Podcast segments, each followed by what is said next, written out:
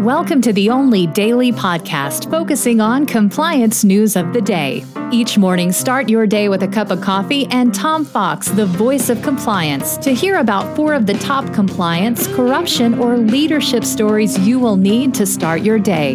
The Daily Compliance News is a production of the Compliance Podcast Network.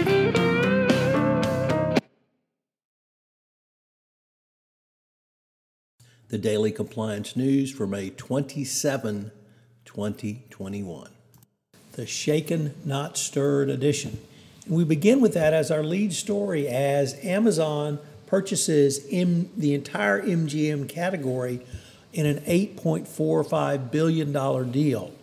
The title of today's post comes, of course, because the James Bond franchise is uh, owned by MGM, at least 50% ownership. The balance is held by Barbara Broccoli and her brother Michael Wilson, who are the son and daughter of the original producer of the James Bond franchise, Cubby Broccoli.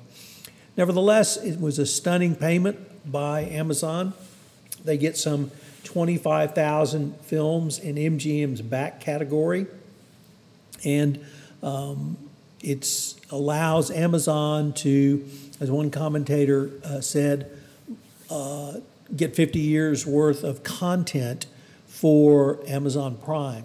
So kudos to Amazon for the purchase of MGM. Many think they overpaid, but when you get uh, James Bond plus uh, 25,000 films, perhaps not.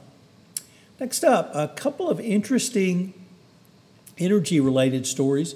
First, from my good friend Chris Matthews, who writes for the Wall Street Journal, as uh, two activists, climate change activists, won board seats uh, from Exxon in a stunning defeat for Exxon management. Uh, this brings uh, really a new set of ideas and uh, new blood to the Exxon board. Uh, it certainly portends a big change for big energy and for Exxon, whose stock has literally tanked over the past 10 years, losing uh, over half of its value, I believe.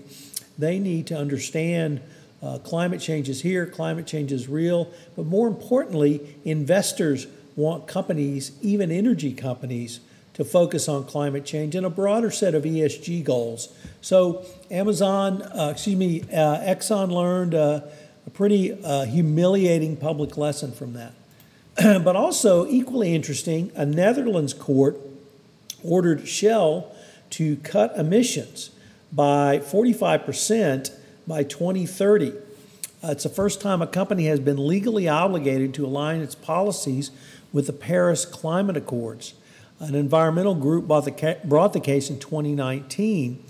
Though decision only applies in the Netherlands, it could have wider effects elsewhere.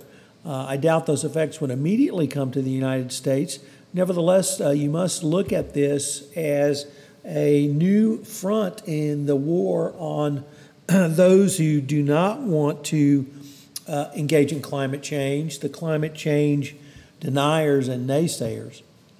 And our last story, we continue to follow the ENRC lawsuit in uh, court in London against its former counsel Neil Gerrard and the Serious Fraud Office for allegedly colluding to obtain confidential and attorney client privilege documents. The Serious Fraud Office made its opening statement yesterday and uh, completely eviscerated ENR and basically said, uh, You may have uh, changed your mind about whether you wanted to provide us with documents, but it's a little bit too late to sue us.